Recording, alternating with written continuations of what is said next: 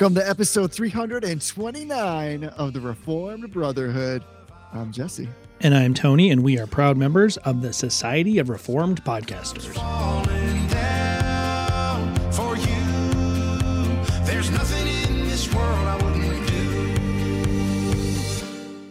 Hey, brother. Hey, brother. We're closing out a little bit of a polity on this episode. It's true. It's going to be the last in our series. It's not the last time, of course, we talk about church governance, but the last time we're trying to round out some of the things we've been talking about. And of course, we fitted this right in the perfect spot in our conversation about theology and systematic theology because, as we've said, it matters how the local visible church administers its responsibility. And all that happens by way of church governance. So, one more conversation coming for everybody about the last one of the three. We're going to complete the set, like collect them all, yes. collect all the polity, Pokemon style, right? Yes. Yeah, Pokemon. Like what? What's the ball thing that they? It's called a Pokeball. Oh, it's just a Pokeball. Yeah, oh, they're okay. not super clever with so their like, names. A polity ball. Polity ball. Yep, got to catch them all. All ball. Catch them all. So before we catch them all, let's talk about something that we would like to deny against and something that we'd like to affirm with. Since I always pick and maybe sometimes do it in order you would not prefer, what would you like to start with today? We could start with affirmations. Why don't you start with your affirmation today? All right, mine's going to be quick and easy. This is again under the genus of apps. So I'm affirming with this slick little app called Permission Slip. And so here's how this thing works. It is first of all to make sure that everybody understands first that's totally legit. It's from Consumer Reports. If you want companies to stop selling your personal information, you install this little app called Permission Slip, and it automates the task of sending out email requests to companies that sell information it collects about you to data brokers. So, like within minutes, the app had sent out 18 requests on my behalf. And according to the app's dashboard, all its data that it keeps for you, it handled 54 emails and it allegedly saved me 36 hours. So this is from Consumer Reports. It's a super slick way to kind of just get yourself out of this rotation of nonsense email and contact and communication. You can go to permissionslipcr.com if you want to go to it through your web browser or just check out permission slips in whatever kind of app store that you have that's associated with your phone. So that's it. Simple, straightforward, and I think a useful tool. That's pretty amazing. I need to uh I need to check this out because I get a ton of bogus emails, just ridiculous emails all the time. What they need is something that responds to uh, the like advertising text messages with the same thing. Yeah, true. Yeah, I, I increasingly like this stuff. There's lots of different apps. This one is free there's some other ones that for like a smaller nominal fee, some de minimis charge, it'll help you cancel reoccurring bill payments. Cause you're like, who maybe there's stuff in there you're paying for. It's an old gym membership or even Netflix. Yeah. You never use it, but there's always that hurdle of like, well, I gotta actually do something about yeah. that to call somebody or figure out how to cancel it. But this is kind of in between there. It's just a way to kind of clean up some of your data. I'm all about this stuff more and more just because it's nice and it's so easy now to get people to stop bugging you. So I say, why not? I'm Again, installing this right now. What a time to be alive, which which cuts both ways. What a time to be alive when anybody can spam you. What a time to be alive when we can start to fight back against it. Yeah, seriously. This is like one part affirmation, one part denial. Like the fact that I have to install something on my phone to make sure people don't do this crap is right. annoying. Yeah, but it's it's amazing. I have like some other, I think, uh, credit monitoring stuff, and I just I'm surprised how many times I get an email that's like, "We found your." Email on the dark web. We oh, found oh, yeah. your phone number associated. And it's just incredible. So again, we live in a data soaked, data saturated world. It's part and parcel for how we do our business. There's all this exhaust that comes out of all the things that we do. So I get it. And of course, it doesn't come without attendant benefits. Yeah. But this is one of the drawbacks. So check out permission slip. I also think it's kind of like a slick name for something like this. I, I love that. Yeah, I do like clever names for apps. Although sometimes yeah. apps can get so clever with their naming that you don't know what they do. That's true. Like um the the one that's similar to this for like ongoing subscriptions used to be called Truebill, which is like a really clever name for it. Now it's called Rocket right. Money, which is like the stupidest. It doesn't I mean, I know it was like a company that bought them and that was like the parent company, yes. but like it's not a descriptive name for that function at all really anymore. Yeah, it's it's definitely not. So I'm all about it. I'm here for this kind of thing, especially if it can get you save a little time, save a little frustration. I'm like you. So my, I, I don't, I live in Pennsylvania, but my cell phone number is a New Hampshire number, and just the sheer number of junk calls that I get, spam calls of all kinds, is truly remarkable. But I, I assume I'm not unique. Oh yeah. So I know like if somebody's calling me with that number using a 603 area code, it's like they're just purely trying to snipe me. So I'm just Yeah. like, man, it, it's just incredible. So anyway, that's enough of me ranting about. I'm definitely not like get off the grid. This is kind of like, hey, is there a way for us to stay on the grid, but uh, not be squashed by the grid? So this is somewhere in that Yeah. theme. yeah, sure. How, how about you? What are you affirming with? So I this is timely and and I don't know if maybe I just happened to sort of like tap into the zeitgeist um of this stoicism thing that I was talking about. Yeah. I had no idea that it was like this big like movement in like men's circles. Like I'm not I, I'm I am a man, uh, but I'm not like involved in like correct. men's circles. I'm not really involved in most circles at all.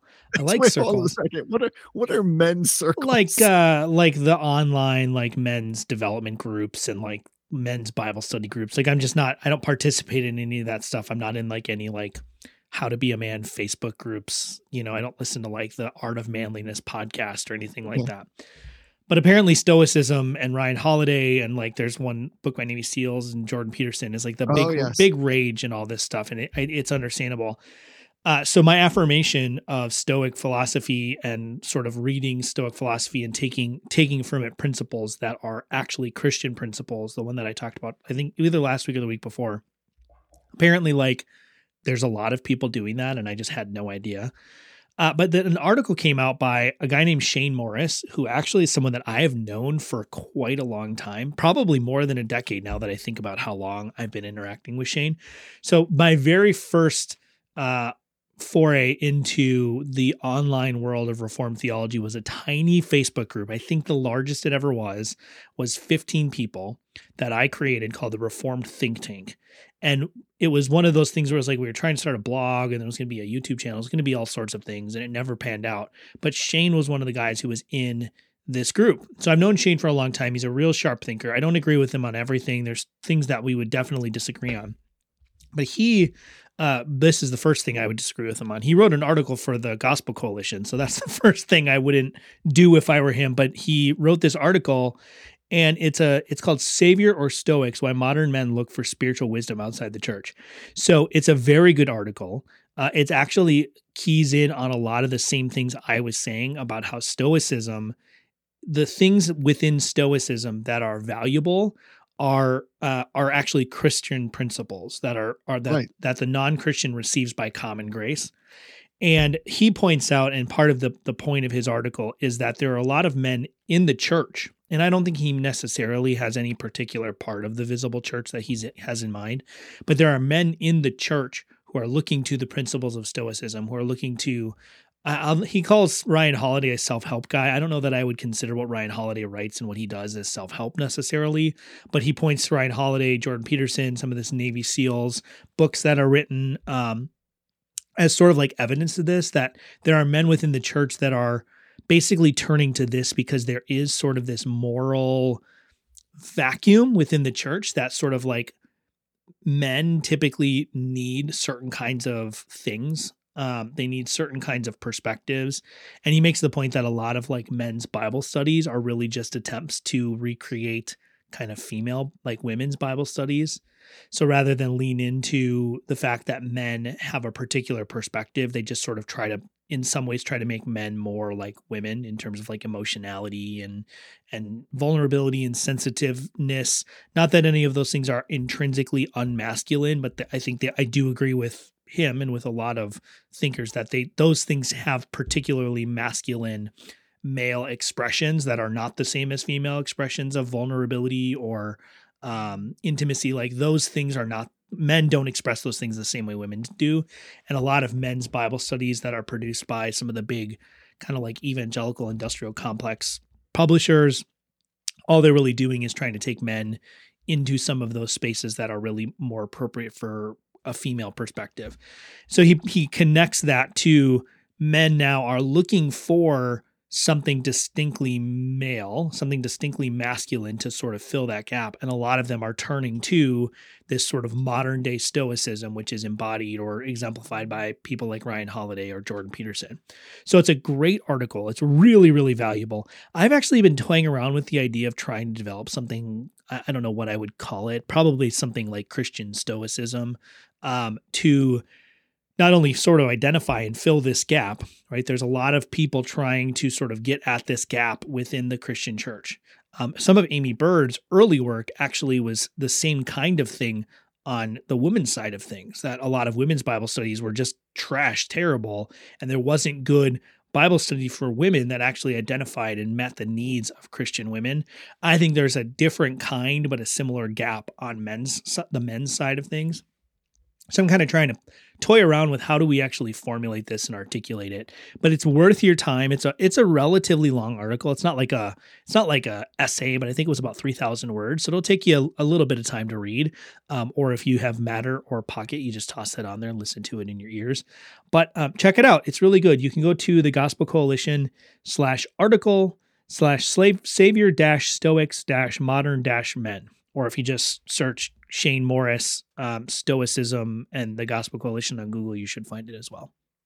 Yeah, that's great. I mean, uh, like we said, I guess last time we spoke about this, this is one of those things where it's just so easy to kind of harp on it, to put it on blast as a Christian and say it's it's all worthless, in part because we judge it by its abuse. Those who have espoused this in such a way as to put it up against the gospel or up and against theological thought. But really, this is one of those things where all knowledge belongs to God.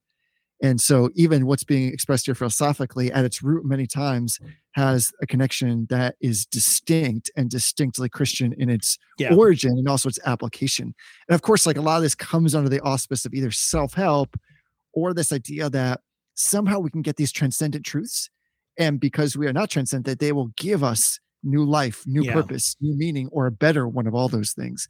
And people are just looking for a place to worship and so they're, they're worshiping these ideals and principles instead of the one from which they come or from whom they come rather so i'm totally with you it's it's interesting i think that stoicism like stoics are going to stoicize and so like it, it's one of those things that's always somewhere simmering in the background yeah. because again like this idea of having good transcendent truth that's like eternally contemporary is something we all long for and you yeah. look and feel and seem wicked smart if you're able to even regurgitate some of that nonsense in a setting where it just shows, oh, this person has like some principles for living that seem again to go over all cultures, over all experiences, over relationships. Yeah. I want that because yeah. it makes me seem like I'll tap into something that's going to give me new power, if only again to give me another more ways to self-aggrandize or a better feeling about myself, my own accomplishments. So there's a lot there I think as Christians that just it's like an open door for us yeah. to walk through.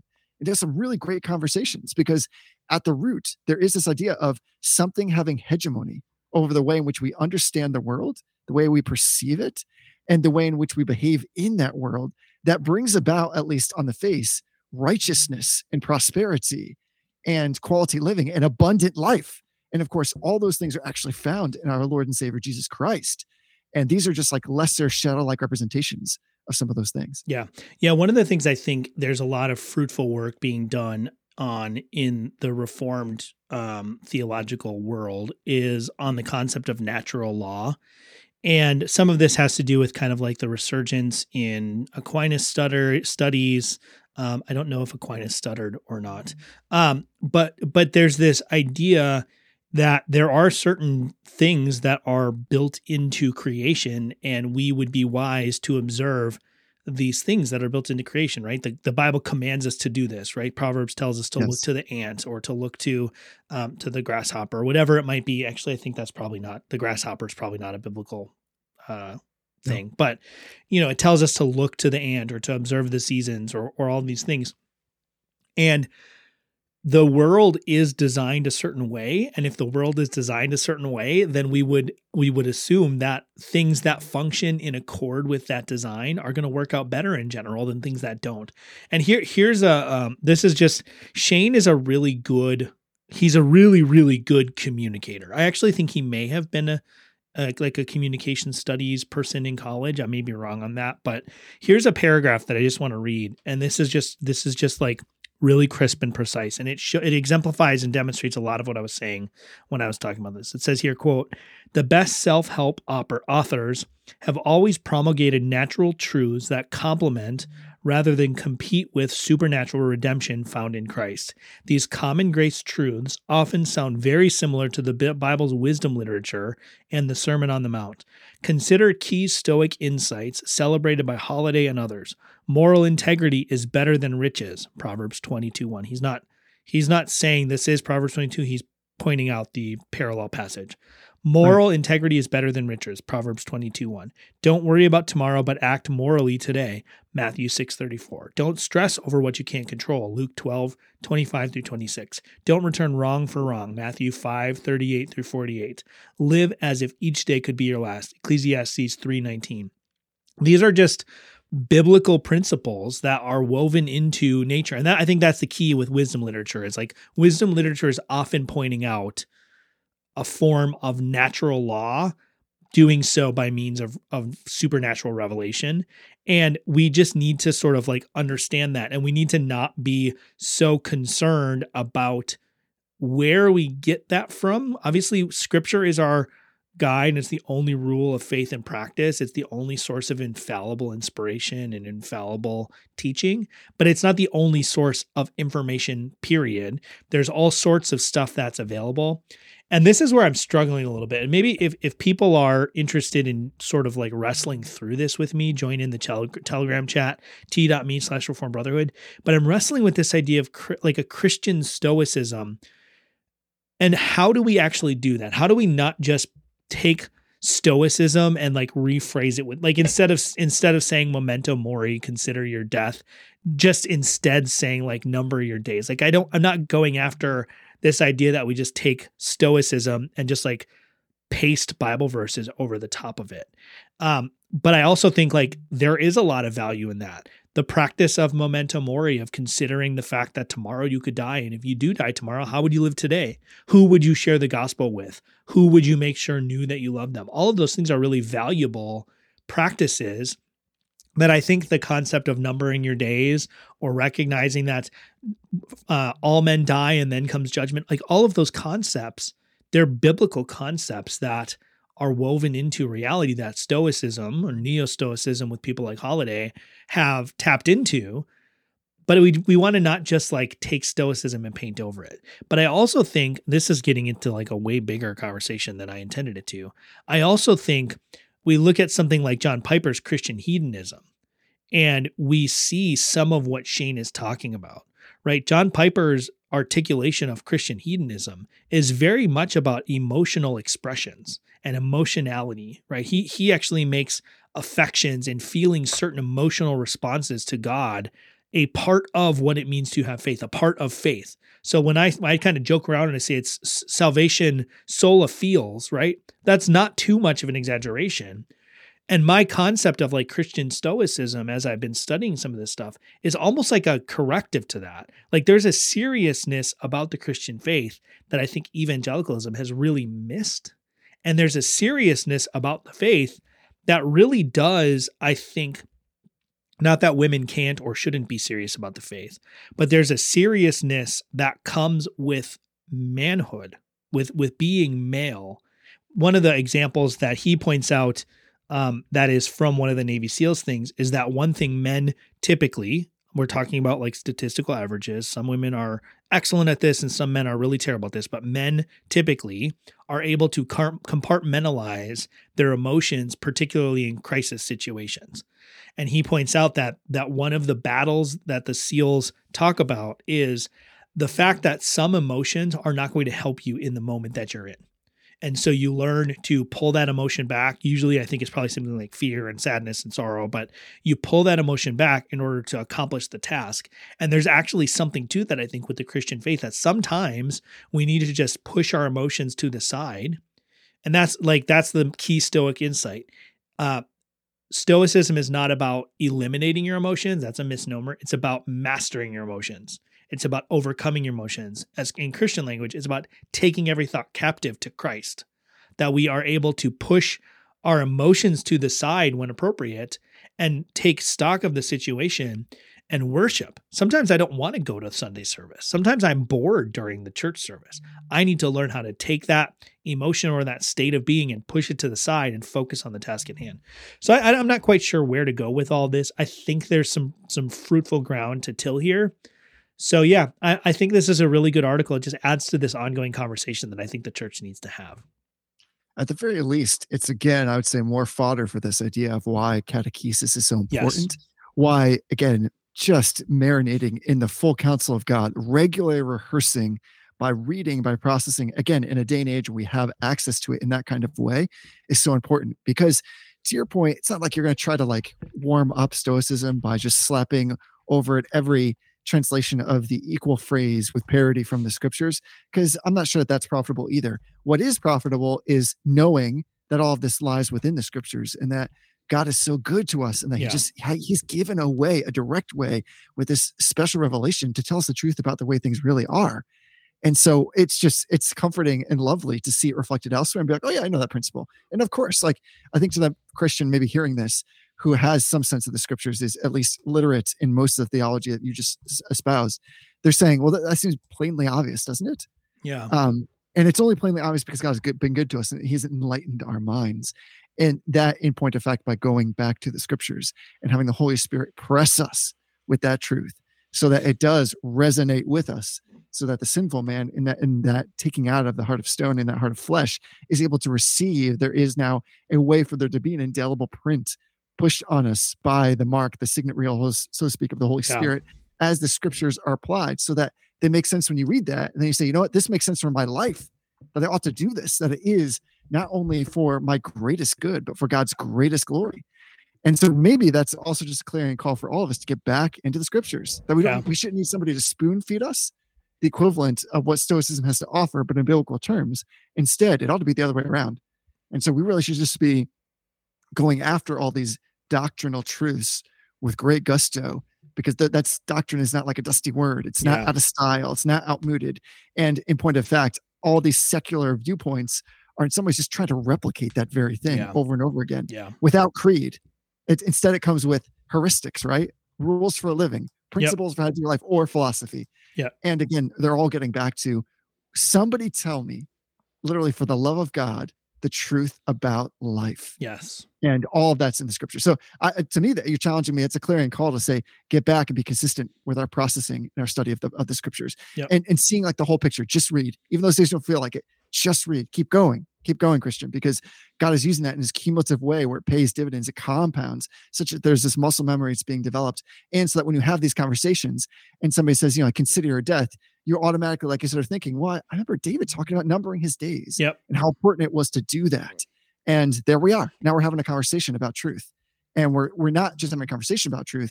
We're now having a conversation from where truth comes. It's not just an idea. It's not just some philosopher sitting down and saying, you know, it'd be really great here. Or I've spent enough time meditating and now I've come up with this really, really great idea. But that it comes from the one who is truth. So I'm I'm with you. Yeah. Maybe we don't need like some kind of resource maybe we have the resource already. Yeah. we just get after it again in a yeah, new way. For sure. So what are you denying today, Jesse? Yeah, shockingly, maybe not so.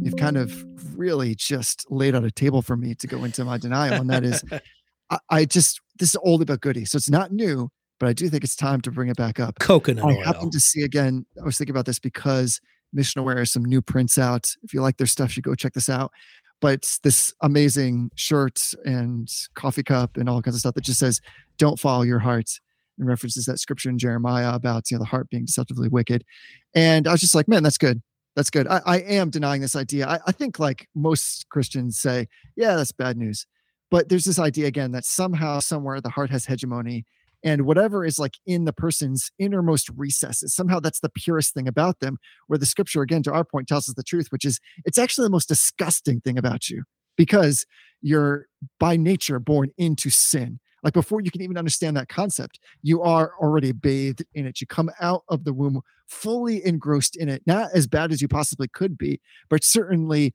sin is a ubiquitous part of your being and it starts at the center and you need I love, I was thinking recently of the Psalms and you know this glorious praise that David is pouring forth when he's asking that God would create a clean heart. And I thought, what wonderful language, what specific verb there. That again, God does all the verbs in the scriptures for us. In the law and the gospel, he's just doing all these verbs. And it would be one thing for him to say, like, would you absolve my heart? Would you just cleanse my heart? But he asks, it must be a new creation. And that is so liberating to know that you don't create it yourself. And so again, we don't want the heart that we have. It's like somebody saying, like, you know, go out and find the person who gives you the most worst, awful advice, like just the drop dead stuff that you listen to and think, I will never do that, and do all that stuff. That's yeah. following your heart. That's following your heart. So I was just uh, against this idea, whether it's Disney or fairy tales or anybody else that, that I think the the more common, sophisticated, grown up, bespectacled version of this is like, man, you just need to do some processing and dive like real deep inside and find out what's there. That's like the warmed up version of follow your heart which seems more sophisticated yeah. and more ethically superior. It's just not of course. So most everybody knows this already but uh, get, jump on then loved ones and let's make sure that we're not doing that. To your point take every thought captive but also let the scriptures let the truth of god govern our emotions. And sometimes it's acknowledging the fact that the way you feel or the way that i feel in any given moment just because i feel it doesn't mean it's one it's accurate two it's helpful or three that it's what god would require of me.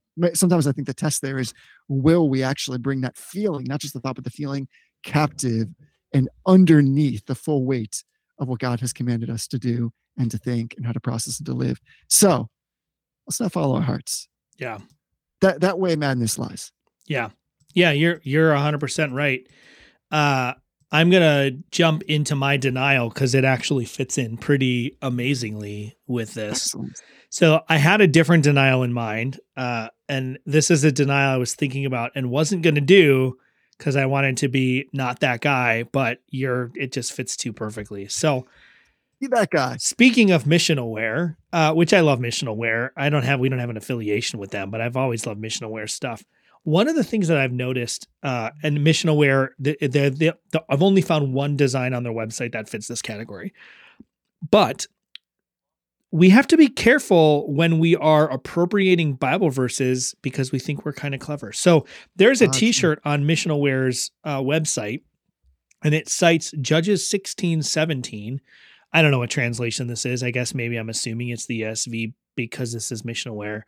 But the quotation, the, the version of the verse that they read says, If I'm shaven, then my strength will leave me, and I shall become weak and be like any other man. Uh, now, I have to kind of make some assumptions, but just based on the the sort of neo Calvinist or new Calvinist like emphasis on beards and like how important beards are. There's like that quote that's like growing a beard is a godly practice, whatever. I think it's by Spurgeon, probably.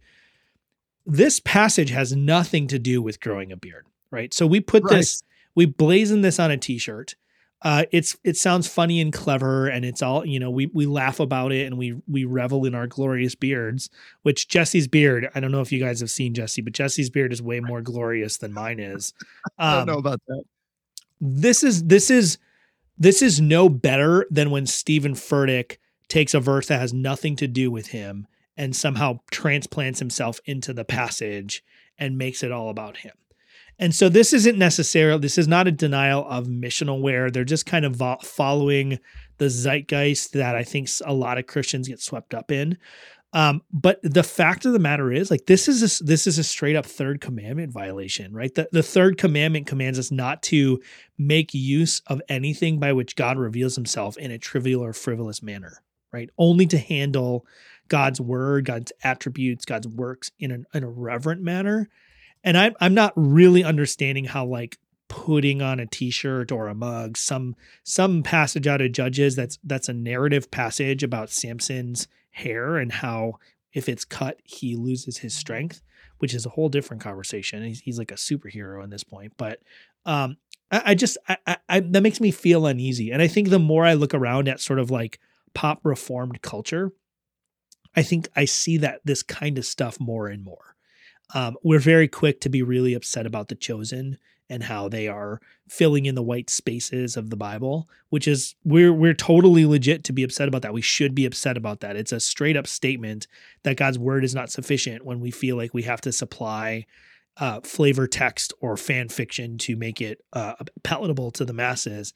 But when we when we appropriate a passage like this totally out of context and make it about like our vanity about our beards. Like I have a beard. I like my beard. I think it looks nice. I try to keep it trim. Jesse's beard is is amazing and I covet it every time I see him.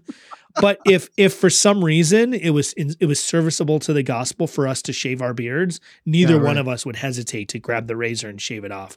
And sure. there's this sort of this maybe this goes along with my my affirmation about appropriating stoicism. There's sort of this like misguided understanding of manliness that's all about like beards and beer and like like hunting and fishing. Like th- that's those things may be manly in certain ways, but that's not what manliness is about. That's not what masculinity is.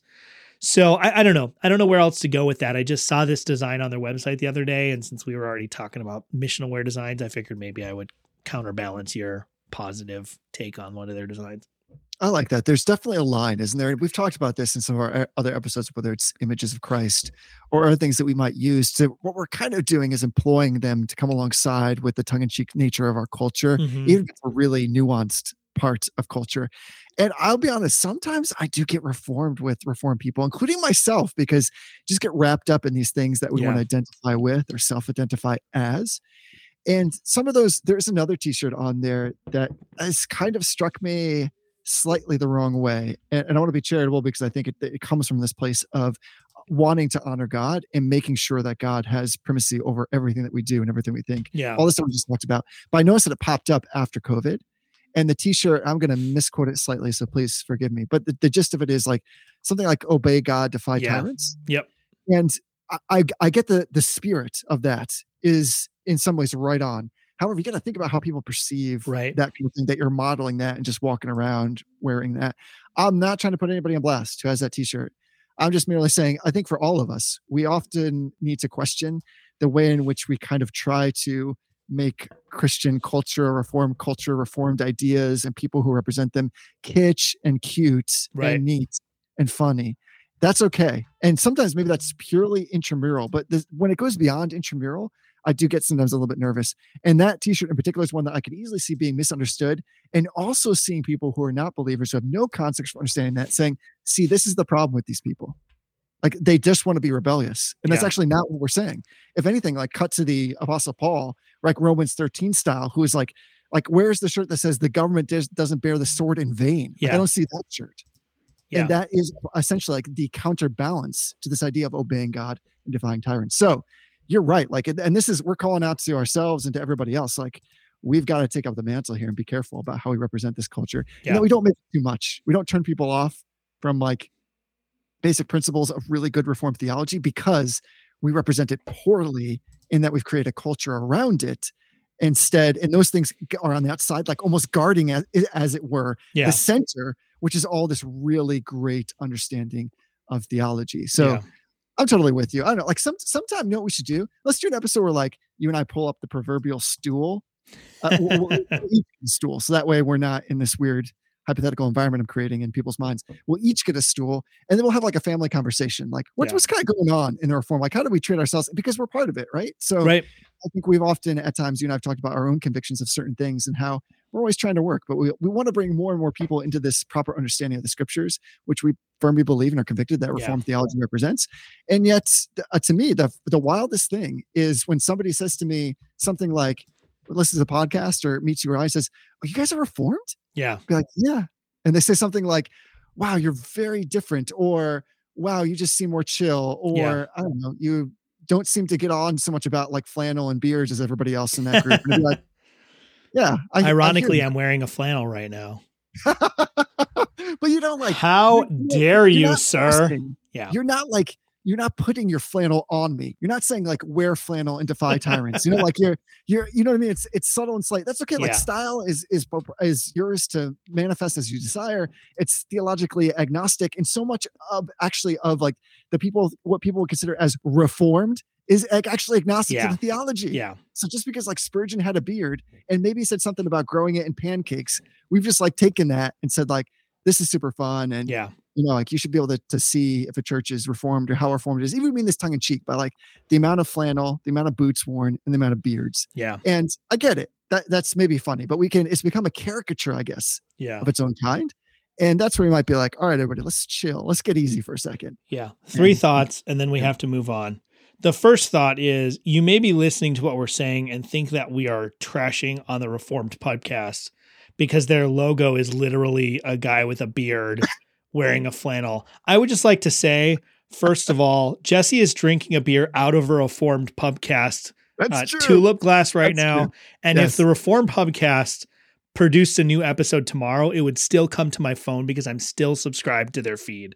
So we love Les, we love Tanner, we love the reformed Pubcast we owe a lot to them just in terms of our own lineage and heritage. Um, I think it was 178, wasn't it, when we had Wes on or less on? Yeah. Yeah, listen to that. We owe a lot to those guys. So my second thought is this is the really like maybe it's a little bit unsanctified, but kind of like stick it to the man kind of part of me. If you purchased a uh my strength will leave me if I'm shaven misquote of judges, whatever, whatever. Uh, send Missional Wear an email and ask them to replace it with the I can do all things through a verse taken out of context t-shirt. I think that would be good. Uh, I don't remember what the third thing was. I had a third thing that was probably going to be the actual segue to our topic. So why don't we just um, segue to the topic? Yeah, let's because uh, we know what I can hear right now. I can hear people furiously typing reviews yes. into Apple Podcasts that say these guys titled the episode something and they never get to it, and that's because they've just stopped listening so that they could write the review with full concentration it's and focus. True. But we are actually going to talk about this thing called church polity. We're rounding it up. We're about to collect them all. And hopefully, people have gone through and listened to the last two, the previous episodes, because we're going to finish it out with a little bit of congregationalist polity or congregational polity or congregationalism. You get to choose. But we're talking about the last in our overarching kind of series of different ways in which the church governs its activity, its administration of the things it ought to be doing by as, as is commanded to us through Jesus Christ, which we talked about. There's a lot of liberty in these structures, yeah, in terms of how churches implement them, and some of them, and I don't think this is a bad thing. Normally, we, we kind of say it pejoratively, but a lot of churches kind of take a buffet approach with this. Yeah, you know, there's parts of it that's congregational and Episcopal, and also parts that are Presbyterian, and some have more than one of the others. But I would actually venture to say that most don't have all of the one in a, in a kind of really pure form. Yes, and if they do, there'd be others in their own stream that would disagree with parts right. about how they're administering. So this is one place where we can learn from each other, we can love one another. And so let's start by just saying what this is not in distinction to the ones we talked about. Here's how I would say it. When we talked about Episcopal polity and we talked about Presbyterian polity, we basically said that all of those churches, visible churches operating under that model, all had some kind of direct, formalized, codified hierarchy. They were part of a group and they had authority. There was somebody over them that had authority. In the Episcopal polity, it was the governance by a hierarchy of bishops, right. almost vouchsafed to a single person. And that would be distinct from Presbyterian polity, in which there are higher assemblies of congregational representatives that can exercise considerable authority over the individual com- uh, congregation. So, in those two models, what you have in common, like the Venn overlapping diagram, is just a hierarchy with somebody else to which they would be subservient or submit, at least yeah. theoretically, in yeah. some part of their business. And now here comes congregationalism into the room. And this is the distinctive, and that is that we're talking about a method in which there is autonomy. So it's a system in which the local church, that congregation, is independent, ecclesiastically sovereign or autonomous. And of course, from where you and I, where you sit exactly, and from where I was raised, if you're in the US, this kind of was really first articulated back in New England. So this kind of has like a New England flavor, if you will, to some extent, but at least in the US. Um, but that's the big distinction independent versus some kind of more formalized structure under which there would be some kind of governance that's above and over. Yeah. And, and I think, you know, one of the things that Reformed theology, this sort of new resurgence of Reformed theology, um, and I, I'm very much guilty of this. When I say, quote, the confessions, what I usually mean is the Westminster Confession of Faith, the Westminster Larger Catechism and the Westminster Shorter Catechism. Uh, right. There are a lot of Reformed confessions outside of those documents. Um, you know, obviously, there's the three forms of unity. There's the London Baptist Confession of Faith. So when when someone from kind of like modern neo confessional post uh, new Calvinism um, says confessions, that's usually what they're talking about. The Westminster Standards, the three forms of unity, and the London Baptist Confession of Faith. There is also actually something that sort of sits between the Westminster Confession of Faith historically and the London Baptist Confession of Faith called the Savoy Declaration. And the Savoy Declaration is a, re- a thoroughly reformed confessional document, although some people would probably disagree with calling it thoroughly reformed. Reginald Scott Clark. Um, but it's a thoroughly reformed document. It's it's patterned after and appropriates much of the Westminster Confession, but it's a congregational expression of polity. And so they actually amend to I I've had a little bit of trouble if I'm being really honest understanding exactly where this amendment to or addendum to the confession actually even fits historically into the document. It appears most of the time like it's attached to chapter 26 of the Savoy Declaration, which is equivalent to chapter 25 of the Westminster Confession and is sort of equivalent to what uh, chapter 26 and 27 of the London Baptist Confession. There's actually an amendment uh, called the Institution of Churches and the order appointed in them by Jesus Christ. And it's a it's a congregational statement that basically outlines a congregational model of Christian polity, of church polity. And the key thing with congregational polity, when people think of congregational polity, they think of congregational voting, right? They think of right. the fact that like the people in the pews make the decisions. And that certainly in modern expressions is how it plays out, right? In most congregational model churches, which most Baptist churches, even Reformed Baptist churches, and I mean 1689 Baptist churches, most of them have a congregational polity. And as we mentioned before, even in Presbyterian models, and even in, in the Roman Catholic Church, which is kind of the most Episcopal of all Episcopal models, there are still some decisions that are made that are relegated to the local congregation, to the local people in the pews. Uh, depending on your tradition that you're looking at, some of those may be more or, or less substantive decisions uh, more or less theological. But there are some decisions in the the governing and ruling and execution of the church that are relegated to the local congregation in all of these models. And the caricature, if we're talking about kind of like the idealized form of congregational polity, is that every decision is relegated to the people who sit in the pews. Right. And this usually takes the form of a congregational vote. That isn't necessarily always the case. Sometimes you can have a congregational model where, like, the only thing that the congregation directly weighs in on is who the elders are. And then the elders are, are delegated all of the decision making process. In my own church, um, that's not exactly how it works, but there are a lot of times that what the congregation votes is to delegate a responsibility or a decision to the leadership team to make right?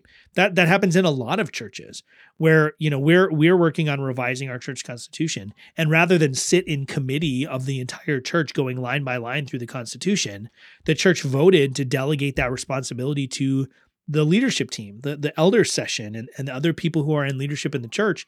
And then we'll bring that back to the congregation to be presented and voted on for approval. So different congregational churches and models will handle this differently but the, the actual defining feature of congregational polity is not necessarily who votes on the decision. It's more that there are no authorities outside of the local context right. that speak into that context. That's the key differentiator.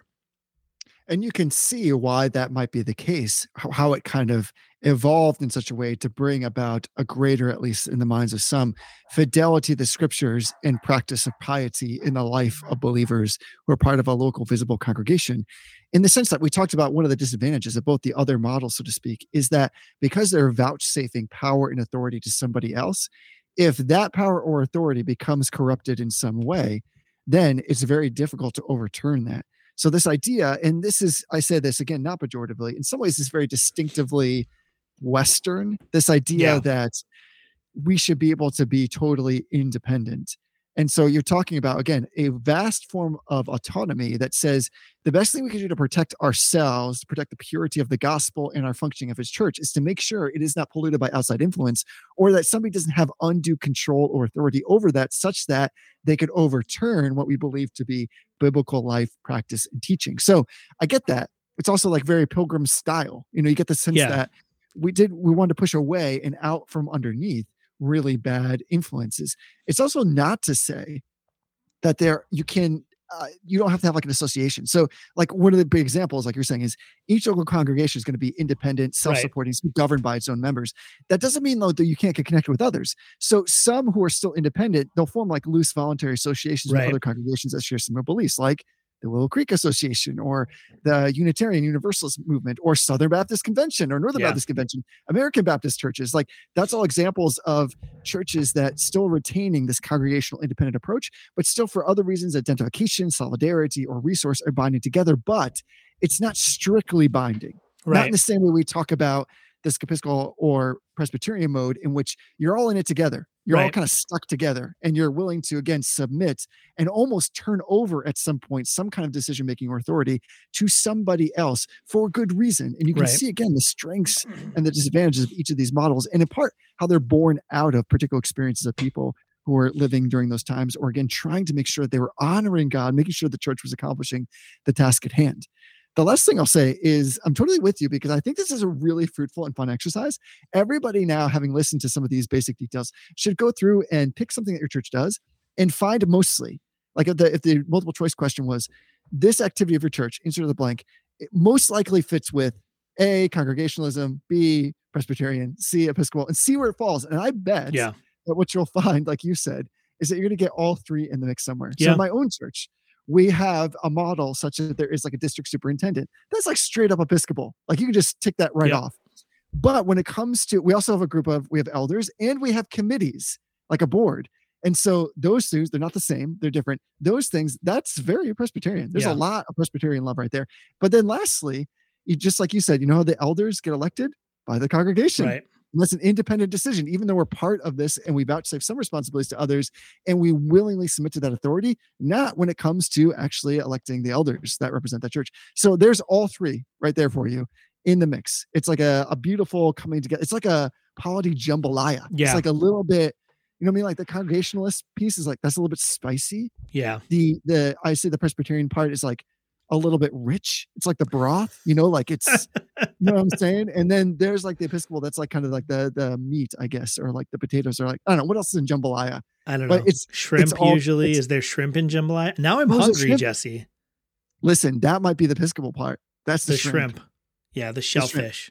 Especially like a king prawn. That's what I'm yeah. saying. That's kind of like a bishop. Mm. That's the bishop of shellfish. I, I, I, got, I got to go, Jesse. I'll be back. I need to go eat some some jambalaya. I think actually it's jambalaya, isn't it? J A Jambalaya, jambalaya. I'm, I'm, already out of my depth here. It was a mistake for me to evoke that metaphor. We need to call your wife. She probably knows what's in a jambalaya. she she probably does, and I could be like, which um, which recipe are you using? The, the Episcopalian or the, yeah, yeah, she'd be like, "What are you talking She's, about?" She'd be like, "I'm I'm making the recipe that makes me roll my eyes at you all day long, yeah. every day." So so just to tie everything together, honestly, if I went if I left this microphone right now, went downstairs and made that joke, she'd say something like, "This is what's wrong with reform theology." That's what you just did right there. And then you'd be like, "But look at my glorious beard." yeah. To which she'd say, "It needs to look on purpose, and it's it doesn't." True. But you, you know what I'm saying? Like, I like what you just said about it's helpful to kind of process how all these things uh, come yeah. together and again, it's, it's so illustrative for me. And I think people should go and read on these things. I have any interest just in how the church works, that you'll see so much of this is born out of a particular time and place. Yeah. And you have well intentioned Christians coming together to say, listen, it is of primary importance that we fulfill the mission that God has given us in the church. What way are we going to do that? And all of these have their advantages and disadvantages. Yeah. And I would, I would again repeat the sort of disclaimer that we have said now on all three of these these episodes that there is almost no church that I can think of that I'm aware of that actually is is the idealized form of these different models of church governance. So th- there probably are not very many. There are a lot of really independent local congregations that are truly autonomous and independent and don't have any uh, dependencies or accountability to other congregations. But even within those congregations, there are still Presbyterian or even Episcopal models, right? Yeah, you sure. you may have um here's a perfect example. My wife and I were members of a church in um, Massachusetts. It was a great church. We really appreciated our time there. The gospel was preached. Um, but here, you know, it was a Baptist church. It's called First Baptist Church. It was like a classic Baptist church. Um, but it had a uh, an associate pastor and a senior pastor and an elders board Well, that's an that's actually an episcopal model where you have right. one pastor who is the overseer of all the other pastors. That's an episcopal model. But then at the same time, this local congregation wanted to be congregational because that was its sort of history. And everyone who was on staff, including the senior pastor, reported to an elected congregation member who was basically their supervisor. So there were elements of of um, episcopal polity in that there was one pastor who was a who was a supervisor for all of the other pastors, and then there was this sort of radical congregationalism where and I say radical not because it's sort of like super extreme but it's like a really fundamental congregationalism where the the congregation literally assigned a person who was the boss of the senior pastor so ultimately, that person in like a, an org structure, like a corporate org structure, the senior pastor reported to an individual on the congregation who was elected by the rest of the congregation. So you can have a, a single church that is this mishmash of all these different things. Another example is a lot of um, a lot of churches will be congregational in most things, and then when you get to uh, ordaining someone for kind of the senior pastor, the teaching pastor role, they look to other churches to form sort of like an right. ordination council Maybe. of other ordained men who examine and approve that man's theology. Well, that's fundamentally the Presbyterian model.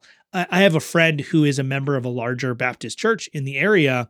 And I think I've mentioned this before. One of the challenges in, in this part of the country, there are a lot of really small congregations that when their pastor leaves, they they want to continue as a congregation, but they can't sustain financially a call to a pastor that would make it not just desirable, but even possible for a man to uproot his whole family to come and, and accept that call.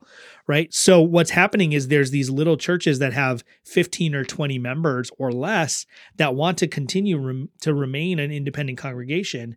And so, this larger Baptist church that I'm aware of in the area is actually sending out to these local congregations. They're providing pulpit supply and they're, they're talking about basically creating a sort of like ministerial association where they accredit men who can preach to fill these pulpits. Well, that's basically just a presbytery. That's just a Presbyterian model. That's exactly what the Orthodox Presbyterian Church does when a small church that can't sustain its own pastor, they just send licensed ministers from the presbytery to fill that pulpit uh, or eventually that that congregation shuts down. So there's no one particular congregation or denomination that fully embodies the idealist form of these. But I do want to read this from the the Savoy Declaration because I think this is really key because the congregational model, like I said, really is defined by the idea that there is no authority outside of the local congregation. The SBC is the closest thing to this pure congregational model that I've actually encountered. The SBC has no say in whom who a congregation ordains to the ministry. So right. a teaching elder or a, a senior pastor, a minister of the gospel is chosen, ordained, and credentialed by the local church and the local church alone in reference to the SBC. There are other Baptist conventions and groups that do it differently, but the SBC is the closest thing to this. And this is this is out of that little addendum in the or amendment in the um, Savoy Declaration. This is again chapter 26 of the Savoy Declaration, which is titled "Of the Church." It's parallel to chapter 20, uh, 25 of the Westminster, and is sort of parallel to chapter 26 and 27 of the London Baptist. And section four um, says there is no head of the church, uh, but the Lord Jesus Christ, not nor can the Pope in Rome in any sense be the head thereof, but is that Antichrist. So this is just saying like not no to Episcopalianism or Episcopalism. Section five, um, sorry, section five here of the amendment says these particular churches, thus appointed by the authority of Christ and entrusted with power from him for the ends before expressed, are each of them as unto these ends the seat of that power which he is pleased to communicate to his saints or subjects in the world, so that as such as they receive it immediately from himself. So they're saying particular congregations are directly given Christ's power, and each local congregation is a seat of that power. the same way or in parallel to the way that Rome says that the Vatican or that the, the papacy is the seat of Christ's power on church. The Savoy Declaration is saying each individual congregation is the seat of Christ's delegated power on earth. And then it says in verse 6 besides these particular churches, so they're talking about each individual visible congregation, besides these particular congregations, there is not instituted by Christ any church more extensive or Catholic entrusted with the power for the administration of his ordinances or for the execution of any authority in his name. So section five of the um, of chapter twenty of chapter twenty six, which is not part of the amendment, saying no no to episcopal polity. Section six, five and six of the addendum saying no to a, a, a Presbyterian polity. So not only are they saying there's no there's no hierarchical bishop, there's no one over all of the churches. They're also saying no local church actually is accountable to any other local church. And again, this is the idealized version. This is not some sort of um, explanation of the way every local church works, but this is in theory how the Savoy Congregational Declaration of Christian Faith would conceptualize the local church. And I think anyone who's interested in this would really be um, benefited and blessed by going and taking a look at this. Because I think, as Jesse said a little bit ago, if you were to look at your church constitution, most churches have a written constitution or bylaws. If you were to take your church's constitution and bylaws and you were to go through each one and mark it with a E for Episcopal, P for Presbyterian, and a um, C for congregational, you'd find you don't find just E's or C's or D's. You find this mixture. And I think it's important for us because all of our congregations are sort of this like synthesis of the different kinds of um, polities. It's important for us to understand each part of those or each model so that way we can kind of see how our individual congregation, our local congregation has developed kind of along those lines. Yeah, you're absolutely right on. I think maybe that's the important thing coming out of these last three episodes is this idea that it's worth examining how your church functions and just understanding that you may be able to associate those different functions, the way in which they come together, directly to one or three of these things, these different forms of polity that we just talked about. And again, I think it's helpful to start to think in your own church why it might be that way. So, for instance, we've already kind of, I think, hinted at the fact that this congregationalist view, in some ways, it has a really strong identity with kind of Reformed theology because of this idea of having liberty to worship in a way that's unencumbered and yeah. that comports with the conscience. And so that's, of course, very Reformed. It's also very biblical. And then also, it's almost in some ways kind of having this Berean type flavor, this idea of like test everything, even test what your pastor is saying to you. Yeah. In some way, that responsibility comes to the people as they are both underneath this under shepherd manifested in their pastor, but also ultimately under God's word itself. And so that analysis comes on to the people, and the people have responsibility and a clear authority to also make known when their leaders stray from that biblical mandate from the scriptures itself.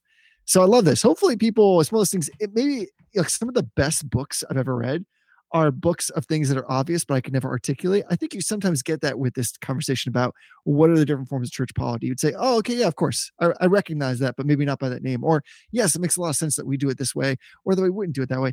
That's the beauty of this. It kind of brings all that just more up to the forefront so you can have some fun analyzing it and assessing what your own church is like. Yeah, for sure.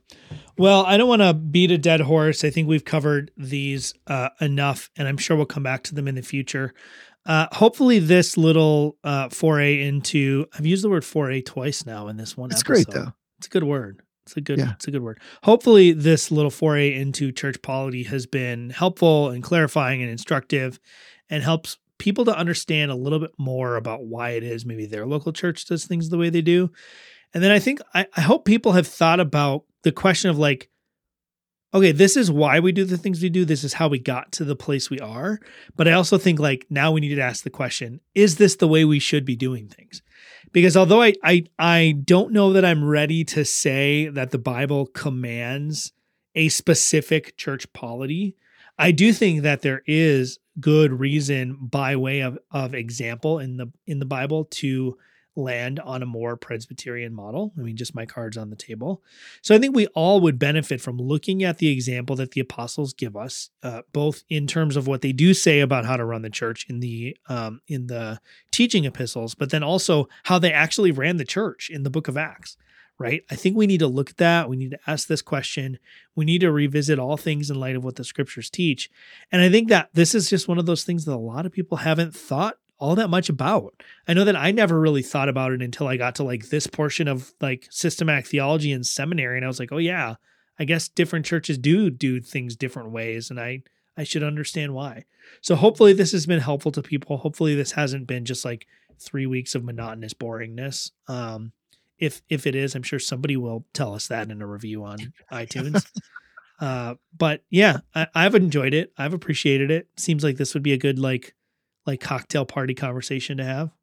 Yeah, there you go. And we're happy to receive that comment and any others you'd like to leave on Apple Podcasts with however many stars you feel at liberty it's in true. your conscience to provide to us.